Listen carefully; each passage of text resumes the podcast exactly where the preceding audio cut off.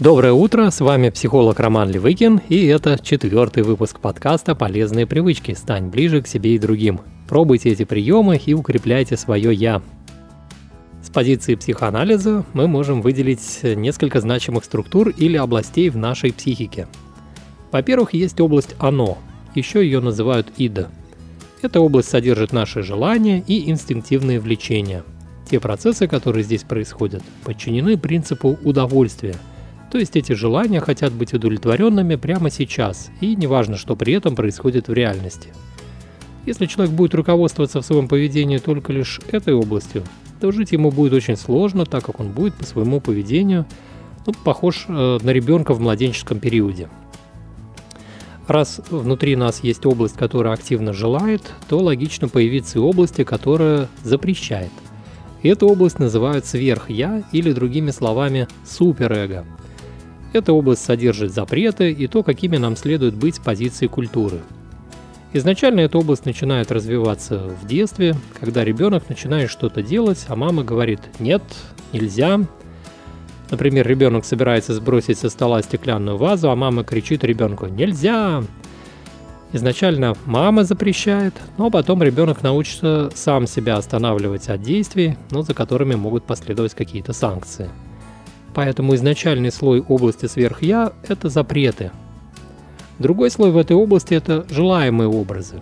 Он формируется, когда родители говорят ребенку «Э, «Молодец, ты это хорошо сделал», «Умница, старшим нужно помогать», «Все правильно, игрушки нужно убирать после игры», «Да, за столом нужно есть аккуратно, молодец», и через такую обратную связь начинает формироваться образ правильного поведения – Итого у нас есть область, которая требует от нас реализации желаний, и есть область, которая хочет нам все это запрещать и исправить наше поведение в сторону русла, которое удобно другим.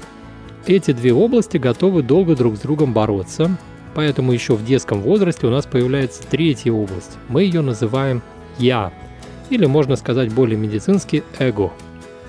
Эта область находится между молотом и наковальней – с одной стороны, на нее оказывают влияние импульсы структуры «оно», а с другой стороны, на нее оказывают влияние ограничения суперэго.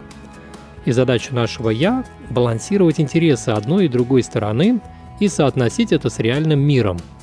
Это очень сложная менеджерская задача – поддерживать напряжение на минимальном уровне, а удовольствие на максимальном. В жизни в мире бизнеса есть менеджеры разной квалификации, Одни лучше справляются и более компетентны, другие хуже. Эффективность менеджера будет зависеть от того, насколько он понял одну сторону и понял другую сторону, и как хорошо он умеет решать свои задачи. Также и наше «я» может быть как более эффективным, так и менее. Чем наше «я» более осведомлено о том, что происходит в зоне «оно», в зоне суперэго и в реальности, тем лучше будет справляться со своими задачами – Собственно, большинство советов этого подкаста будут касаться развития компетентности именно этой области, области эго. Если говорить о техниках, которые развивают эго, то сегодня я познакомлю вас с практикой концентрации внимания. Это делается очень просто. Вы выделяете себе время на ее выполнение, скажем, одну минуту.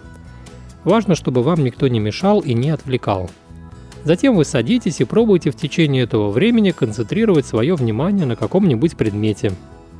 Это может быть любой предмет. И вы просто стараетесь на него смотреть, воспринимать его, думать о нем, чувствовать свое отношение к нему. Если вы начнете это делать, то очень быстро заметите, что ваши мысли уходят куда-то в сторону. Вы отвлекаетесь. В этом случае попробуйте плавно вернуть свое внимание на выбранный вами предмет – Подобный прием лежит в основе одной из техник медитации в рамках буддизма. В рамках шаматхи, медитации успокоения ума в хинаяне, тоже предлагается концентрироваться на различных предметах. Традиционно начинают с концентрации на свече. Также можно концентрироваться на своем дыхании, оно всегда с вами. Просто наблюдайте, как вы дышите, замечайте этот процесс, а когда мысли уходят в сторону, то пробуйте плавно их возвращать назад – Подобный прием хорошо помогает тренировать силу вашего эго. Если вы его сделаете своей привычкой, то сможете иметь под рукой хороший тренажер для развития своей внимательности, силы и самодисциплины. А еще этот прием позволяет успокаиваться, когда вы захвачены сильными эмоциями, ну, например, находитесь в тревоге.